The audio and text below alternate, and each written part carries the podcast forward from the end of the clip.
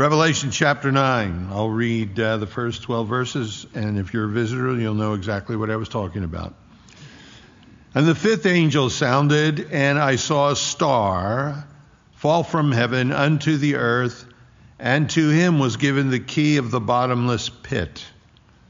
And he opened the bottomless pit, and there arose a smoke out of the pit, as the smoke of a great furnace and the sun and the air were darkened mm, of the smoke of the pit, by reason of the smoke of the pit. And there came out of the smoke locusts upon the earth, and unto them was given power as the scorpions of the earth have power. And it was commanded them that they should not hurt the grass of the earth, neither um, any green thing, neither any tree but only those men which have not the seal of God in their foreheads. And to them it was given that they should not kill them, but that they should torment them for five months. And their torment was as the torment of a scorpion when he striketh a man. and in those days shall men seek death, and shall not find it and shall desire to die, and death shall flee from them.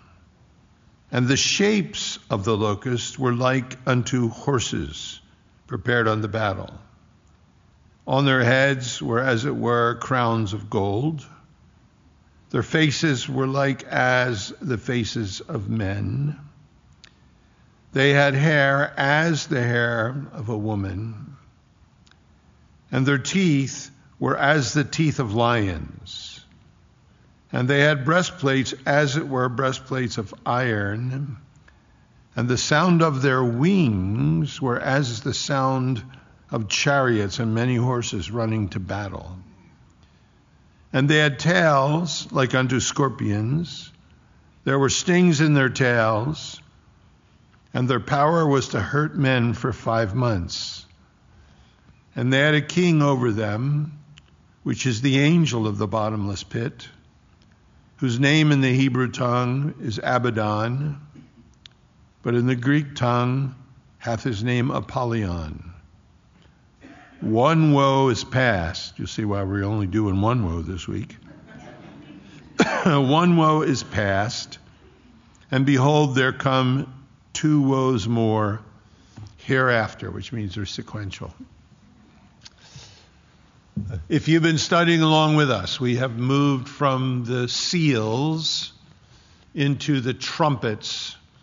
Last week we looked at four trumpets, I think in five verses. This week there are two trumpets and 21 verses, so way more details about these two because there's a transition.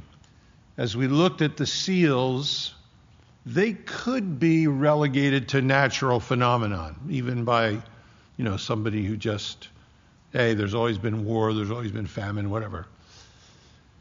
As you get to the trumpets, it becomes a little more supernatural, um, but still, a third of the trees, all of the grass, a third of the oceans polluted, you know, meteors or, you know, asteroids hitting, whatever, whatever it is.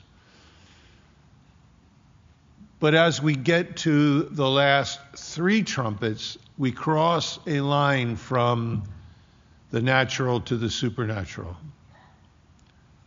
from the tangible to the spiritual, from a plague on the environment to a spiritual plague on humankind.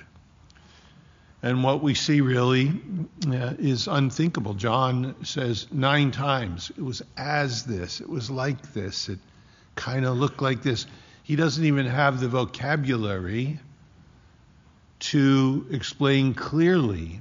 He's just telling us the impressions that he sees. Now, you have to understand the context as we look at this because we know God is good. Psalm 73, Asaph tells us. But he says, but we see the prosperity of the wicked, and we ask the question, well, how can be God be good if this is going on?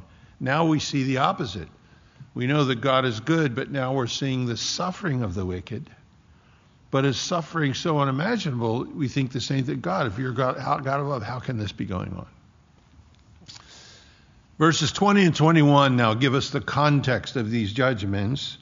it says, and the rest of the men, because we're going to find out the next third of mankind died. A fourth of mankind died under the fourth horse, four horsemen of the apocalypse. Now a third of the men that are left die. So we're down below half of mankind. I don't know how many were raptured. Uh, I don't know how many have been martyred. But now the next third disappears in these judgments, dies. But it says, but the remainder, the rest of the men, were less than a half of, popula- of the population of the world today. The rest of the men which were not killed by these plagues, look, yet repented not of the works of their hands, that they should not worship demons. The very things that are tormenting them are demons, but they worship the things that torment them.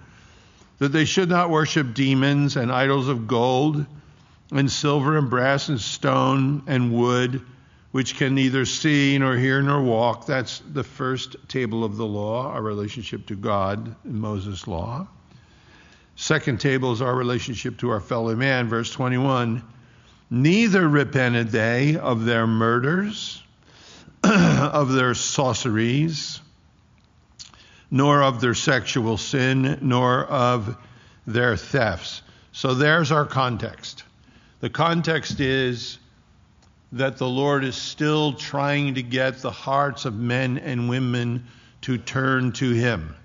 He, he's not just obliterating here.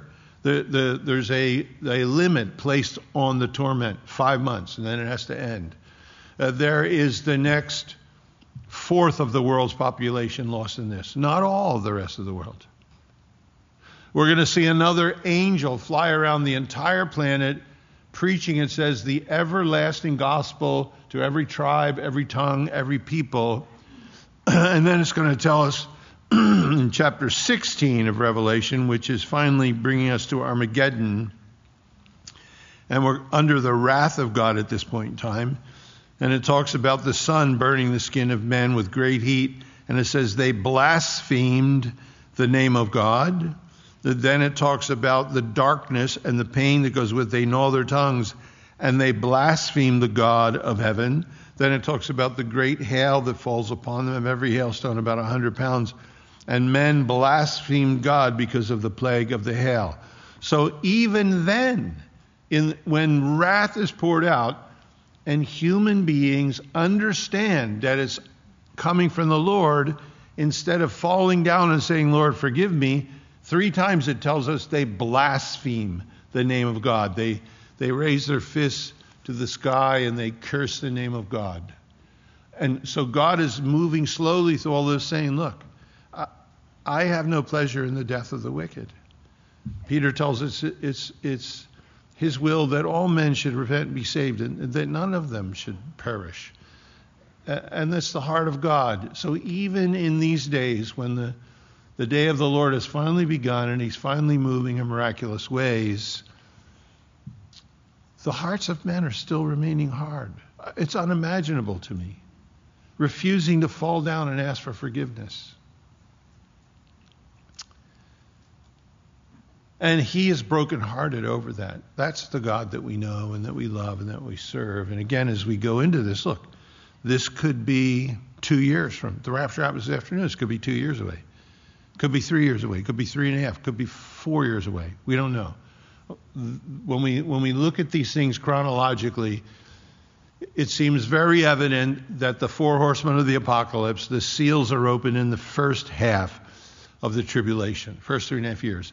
It seems clear that the bowls of God's wrath are poured out in the second three and a half years. And it seems that these trumpet judgments may span the end of the first three and a half years and the beginning of the second three and a half years. Hard to be dogmatic, but they certainly sequentially are between the seals and the bowls of God's wrath. Begins by telling us this it says, And the fifth angel sounded, and I saw a star fall from heaven unto the earth and to him was given the key of the bottomless pit. John says, I saw this star fall from heaven. He had talked about the stars falling in chapter 6. He had talked about that in chapter 8. But this star is vastly different because he says, to him. He gives a masculine personal pronoun. This star, this has, that has fallen, is a, is a, a personage, it's a being. Um, he says, I saw a star. King James doesn't make it clear when it says, I saw a star fall from heaven. It's in the perfect tense, and it's, I saw a star having fallen from heaven. John didn't see the fall. He said, When I looked and saw this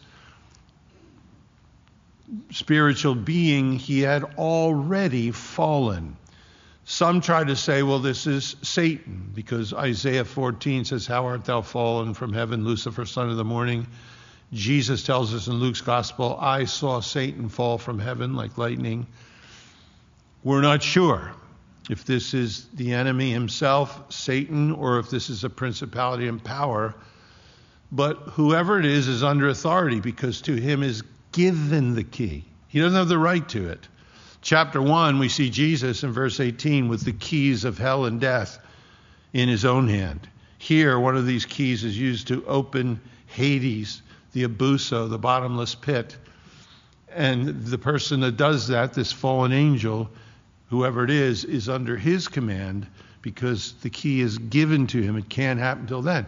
So the bottomless pit here, this place, it says, um, it's mentioned seven times in the book of Revelation and then two other times in the New Testament.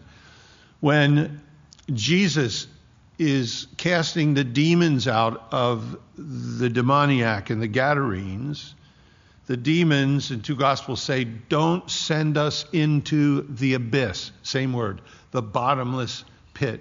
They were aware that there was a place of torment for demonic or satanic beings um, it is not hell. Uh, Gehenna, properly hell, we don't see instituted till Revelation chapter 20. We do have a place the Bible speaks of in the New Testament. Most of the time, when it says hell, it's Hades, which is a place of torment for the lost, temporarily, till it says Hades itself is thrown into hell, the lake that burns with fire and out of darkness, where the worm dieth not, the fire is not quenched where there's weeping and gnashing of teeth, eternally unimaginable to me. There is a place below called Tartarus. Peter tells us specifically that's a place where fallen angels are bound, not demons, not lost souls. Hades itself seems to be the place where lost souls are today. And this abyss the, the Greek word means bottomless. So it's called the bottomless pit. And it's telling us somewhere there's a shaft to the bottomless pit. You don't want to fall in there. This is the worst sinkhole in the world. You definitely, look, is that physical? I, I don't know, possibly. It takes a spiritual key to open it, whatever it is. Ancient rabbis said there was a place of torment in the center of the earth. Bless you. Uh, the, the, look, the, uh, the only place you can have a bottomless pit is the center of a sphere because every direction is a ceiling. You can't go down from there, you can only go up. So it's an interesting idea that in the center of the earth there's this compartment and this fallen angel is given the key, no doubt by the Lord, to open the shaft to that place. Nobody down there is happy, by the way. And he opened the bottomless pit, verse 2, and there arose a smoke out of the pit. Green New Deal is gone at this point in time and the smoke, and he says it was as the smoke of a great furnace. Now, interesting, not coincidental, the only other place in all the Bible you have the smoke of a great furnace is Genesis 19:28 when the Lord incinerates Sodom and Gomorrah. And it says Abraham looks and he sees Sodom and Gomorrah and the smoke that went up was like the smoke of a great furnace. Uh, the reason why is it tells us in June, Jude, verse 7, that they were suffering the vengeance of eternal fire. So what ascends out of this, this, you know, demonic, satanic, you know, hellion soot that comes up in this is from eternal fire. Uh, that's why you know these are not normal locusts. They don't have their larvae uh, down in the oven and so forth. He opened the bottomless pit. There arose smoke out of the pit as the smoke of a great furnace. Notice, look, please. The sun and the air were darkened by reason of the smoke of the pit, and it's going to tell us that it's global. It's not just in some area geographically in the world. The, the air everywhere is darkened. Before, the sun was actually darkened, the luminaries. Now, the cause of the darkness is coming from the earth, inside the earth. You know, again, a, a volcano will go off and it'll change weather and cause soot in the air for two years. Whatever this is, man, it really opens up the door, and this black smoke comes out. The sun and the air are darkened by reason of that smoke. And there came out of the smoke locusts upon the earth. And unto them was given, so they don't have their, they have, they're under authority, was given power as scorpions of the earth have power. And it was commanded them, so they're under God's authority, being commanded that they should not hurt the grass of the earth. Now, take note of that because under the first trumpet, it says a third of all of the green trees and all of the green herbage of the earth had been burned up.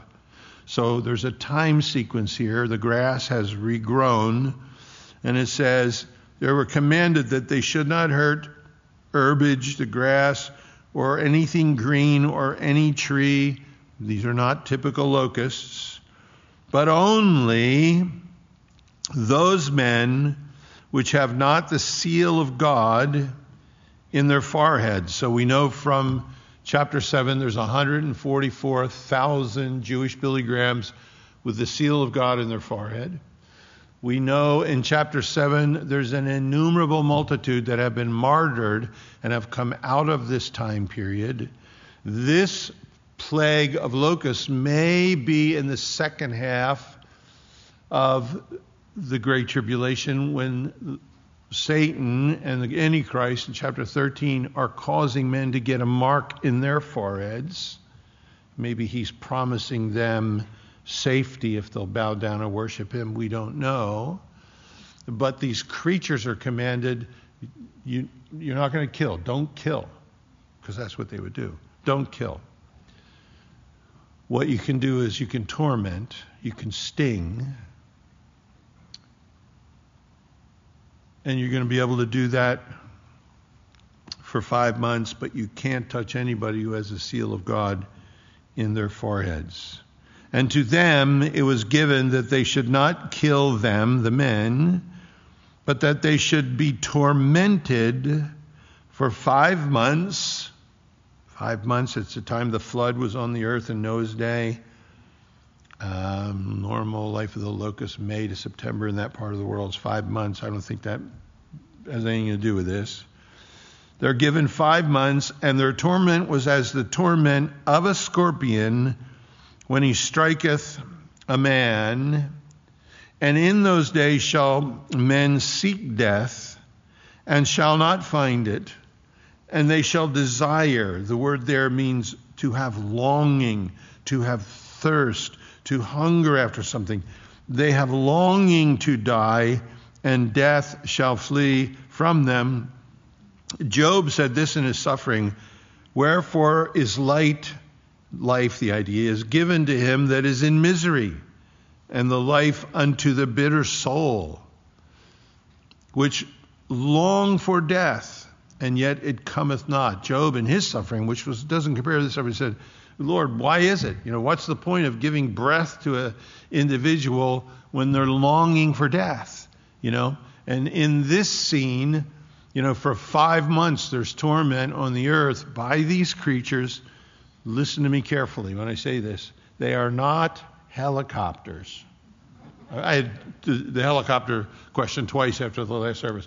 They're helicopters because you can see in the front of the helicopter is a face like a man, and you can see on the helicopter hair like a woman, and you can see on the helicopter, uh, you know, they got uh, stingers on the back, stinger missiles, or you can see on the helicopter they look like horses. And helicopters come out of the Abuso in the smoke and the torment from the center of the earth. You know, uh, helicopters are only allowed to hurt people for five months. We, these, these are not helicopters. You know, here's the, you know, in our rational minds, this is so far beyond what we've ever seen or imagined that we try to fit human understanding on top of it. Oh, the great star, that must be a nuclear detonation, you know. Oh, these must be helicopters. And, and people I know and love try to do that, put it into some category of modern warfare. I don't see that. I don't see that. If you just take it for what it says, in the Greek, the language is saying this is what they are. That, well, yeah, well, they look like this nine times. They were kind of as this, and they look like that, but it says they were some kind of creature that could be commanded. There's some kind of creature that presently is bound in the center of the earth. There's some kind of creature when they come out, they want to kill, but they're not allowed to. They can only sting, and they can only do that for five months. There's some kind of creature that has a king over them, Abaddon and Apollyon. They're not helicopters. Okay? You good? Good with me? We're not helicopters. understand? Okay, just. So these things come out of the earth. Um, they look like locusts. They're not literally locusts. Nobody ever saw a locust like this. Look, in chapter 16, there's three demon spirits released from the Euphrates, and it says they look like frogs. Here, these give a different appearance, uh, and, and as they're released, it doesn't tell us how big they are. Are they as big as horses? I'm glad I ain't going to be here. Are they only a foot long? Or, you know, I was reading all about scorpions last night. My mind goes there. You know, and the largest one in the world is about seven inches long. Uh, what if these are seven inches long? It says that their, their wings sound like chariots and horses running.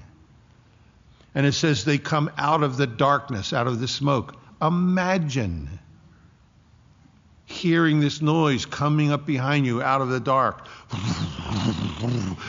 And you turn around, there's a thing with the face of a man and the teeth of a lion and the hair of a woman coming up coming up behind you. Just you know, you're going to dream about this tonight. I mean, this is terror. Just try to imagine what this is like. And it's almost like the Lord saying, Is this really what you want? It says these days are going to be days such as the world has never seen or ever will again. This is worse than the days of Noah because in Noah's flood you at least drown. In this picture, you pray for death for five months eh, and it flees you. Try to commit suicide. Doesn't work. You cut your wrist. Doesn't work. Shoot yourself. Doesn't work. For five months, death flees. You stay alive. And God is saying, Is this really what you want? Do you want this for eternity? I died for your sins on the cross. Everyone that's going to be in heaven deserves this. Everyone that's going to be in heaven is there because they're forgiven through my sacrifice. Do you really want this forever and ever and ever? For five months, the Spirit of God can plead with them. They can beg for death, but death won't come. he gives us now the appearance of them, beginning in verse 7. He describes them in greater detail. it says, And the shapes of the locust were like, kind of like, as he's, he's trying to put into human language, they were kind of like unto horses, prepared for battle with the, the armor on the horse and so forth. And on their heads were, they weren't crowns, but it was as it were. Something on their head looked like crowns of gold. And their faces were not the face of men, but they were as the face of men. They kind of had a human humanness to their face, which would freak me out. They were as the faces of men, and, and their hair was like the hair of a woman. There was long hair on each of them. Conan, the little barbarians, you know. And their teeth were like the teeth, they weren't teeth of lions, but they were as the teeth of lions. Imagine these things coming out of the dark in your bedroom.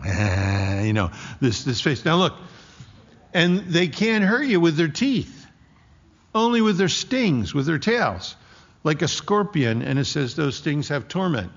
They say there's about 2,500 different kinds of, this is just free information, you'll really be interested. About 2,500 different kinds of scorpions around the world.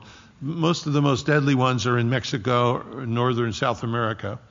Uh, most adults won't die from a scorpion sting. Some with allergies will, little children might. Uh, most of the time, it's just really painful, and some of the most painful ones, about 12 different species in Israel and in the Middle East. And the pain just goes on and on. Roman soldiers, I have a book that's just on the legions and so forth, written by a Roman commander in the third century. You know, some of our uh, special ops, our SEAL Team 6, Delta, some of our Special Forces guys still use the manual that Roman soldiers used to train their special ops. And the ones that were going to be in this part of the world, Israel, North Africa, that were training to be in the, those special commando units, at some point while they were sleeping or while they were standing, an officer would shoot an arrow through their leg or if they were sleeping, come up and plunge a dagger into their thigh because it was comparable to the pain of the scorpions in that part of the world. And if you were in one of these special units, you had to be able to take that pain and not shriek and not cry out. Because you give away your position to the enemy. Imagine your hubby coming home. Look, honey, I got my arrow. You know. The Navy SEALs said they pounded on the chest with their spikes, but then, then you got yeah, the arrows. I'm in, you know. Just the pain that was because some of those soldiers would get stung by a scorpion and then within an hour start to cry out because the pain would get greater and greater in intensity. So they have these faces like men. They got hair like women. They got teeth like lions. They they they they, they kind of look like horses with armor on. And it says, and they had breastplates, as it were, kind of like breastplates of iron, and the sound of their wings was as the sound of chariots and many horses running to battle. Imagine that sound coming up behind you in the dark. Imagine that. Look, read Joel chapters 1 and 2. Joel sees a vision of literal locusts, a plague that's coming but then he also sees to the day of the Lord, and he talks about the, the, the locusts that are like horses, and you hear them like horses and chariots. He sees glimmers of this same thing, Joel chapter 1 and 2.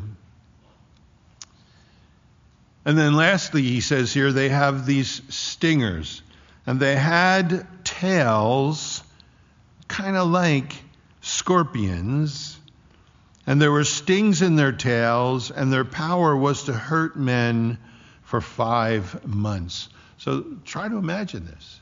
Uh, you know, we, we can't. That's why people say, well, there must be helicopters. Because, no, no, these are really weird demonic creatures that come out of a hole in the ground somewhere.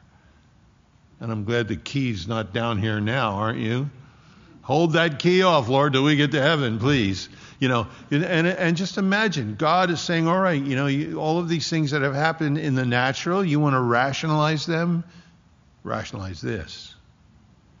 And the border starts to be crossed between the spiritual realm and the physical realm. Now this starts to come on humanity. And the purpose of it is still to turn the hearts of men and women to himself. He says that here. It says, Now these creatures have a, a king over them, it tells us here in verse 11, which is the angel of the bottomless pit. Imagine that. There's one down there. Whose name in the Hebrew tongue is Abaddon, destruction, and in the Greek tongue his name is Apollyon, the destroyer. Destruction, the destroyer, this angelic being who is the king over these creatures. Again, not locust, because in Proverbs chapter 30, verse 27, it says, The locust hath no king, and yet they move forward as one. But it specifically tells us the creature itself has no king. The miracle is the way a whole swarm of locusts will move without a leader. Here, these creatures have a king over them, Abaddon, Apollyon. Verse 12, it says, woe, and woe, the one woe is past. Behold, here's the good news. There come two woes more hereafter, which speaks of sequence. Imagine this. And again, you, you look at it and you think, Lord, it's hard for you and I if our child is sick, if someone betrays us, we lose somebody to COVID, um, cancer, um, we're abused as a child. There's, there's things that happen in the lives that we live here in this world, and we're left taking a step back and saying, like Asaph in Psalm 73, Lord, I know that you're good. I'm having a really hard time reconciling the suffering I'm presently experiencing with you when you tell me that you love me.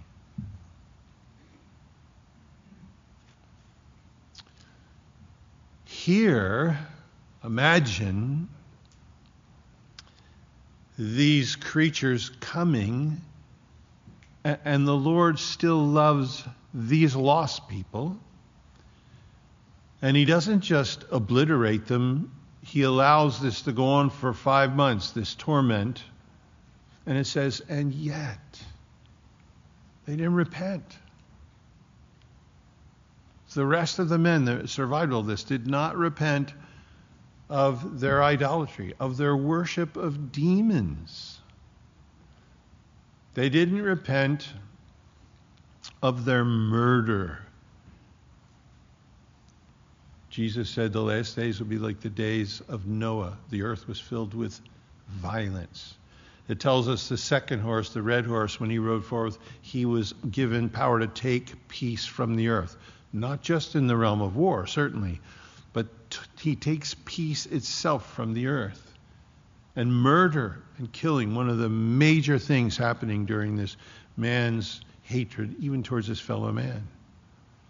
Murder, it, it tells us here, then it says sorcery, pharmakia, pharmakos in the Greek. We get pharmacy from it.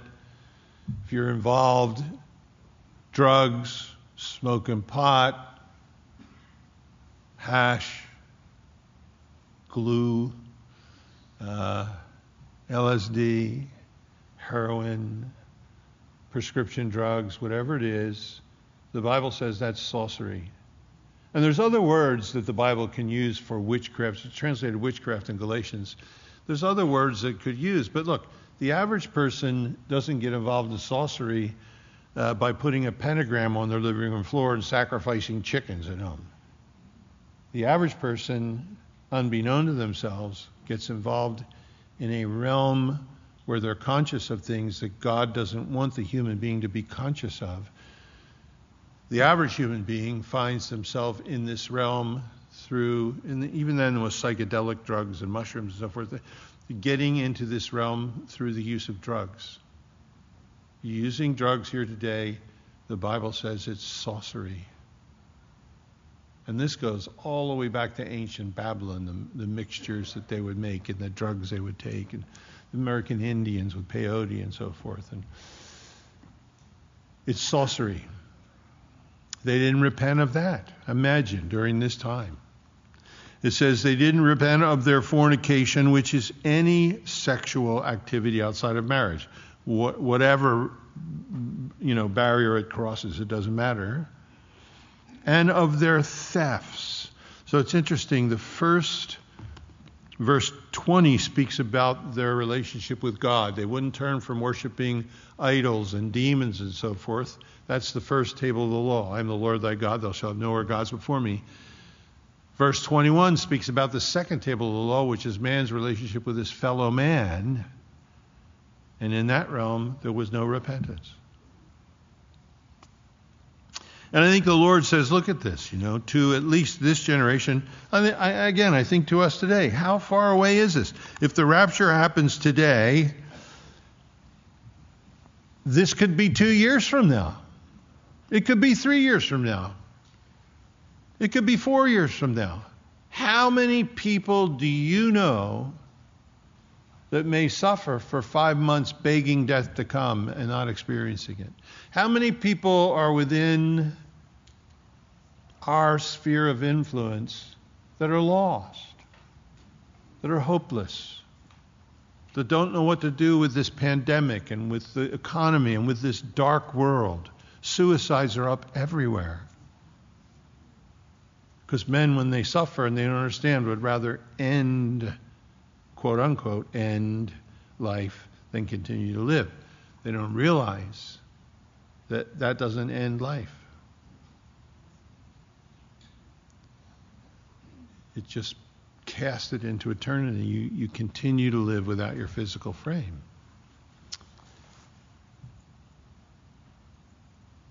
For you and I, look, great exhortation. You read this and you kind of go rut row, and it's good to take personal inventory. Lord, this needs to stretch. Look, since the pandemic started last year, did we ever think we would be where we are in one year? And it's caused all of us to take personal inventory. Lord, I thought this was important it ain't important. I thought this was really important it ain't important. Lord, what's important? I need to be reading my Bible. I need to be in your presence, Lord. I need to be seeking you. I need your Holy Spirit. That's all good. This causes us to take inventory now. This should cause us, again, to want to reach out to our lost loved ones and friends and tell them the truth. Because these things are ahead. They should make us in a, a, very difficult way, though, but see that our God is still a gracious God.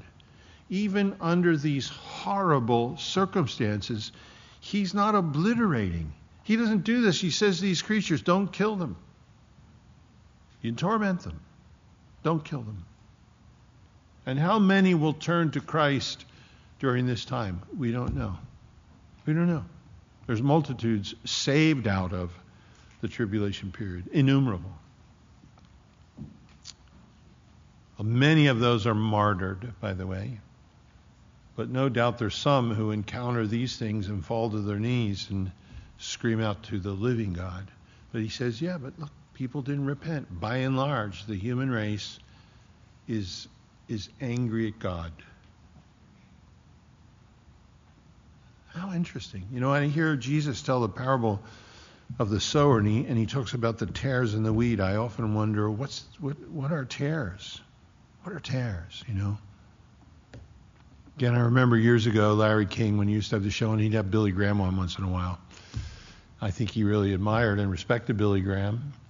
And he said to Billy Graham, he said, "You think, Billy, you know, do you think things are worse than they've ever been?" He said, "He said, I think, Larry, things are worse than they've ever been, and things are better than they've ever been." He said, "Well, how can that be?" He said, "Because the Lord says in the last day, He's going to send His angels into the harvest." and he's going to gather the tares and the bundles and burn them in eternal fire, and he's going to gather the wheat into the barns.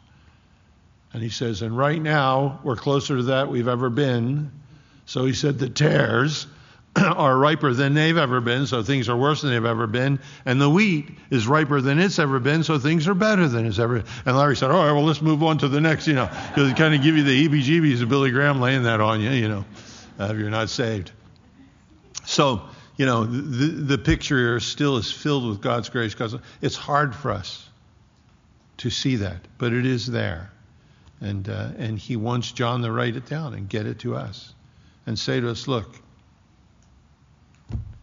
kids, sons, daughters, bride, I will do everything I can possibly do to turn the hearts of men and women to myself. I have no pleasure in the death of the wicked. I don't want to see anybody lost. And you have to understand these things that are coming. Really hard and difficult things. But you need to understand who I am. I have not changed. I'm the same yesterday, today, and forever. And there's a governor on that. The key is given. They are commanded. It is given to them to do this. There are limits placed on it. Five months, death, you stay back. You're not allowed to come. And in all of that, it says they God, the Lord's going to say, I did everything I could do, and they repented not. They still refused to turn. You get to chapter 16, it's mind blowing there. Mind blowing there. But today, here we are. You can go home and think about how big are they.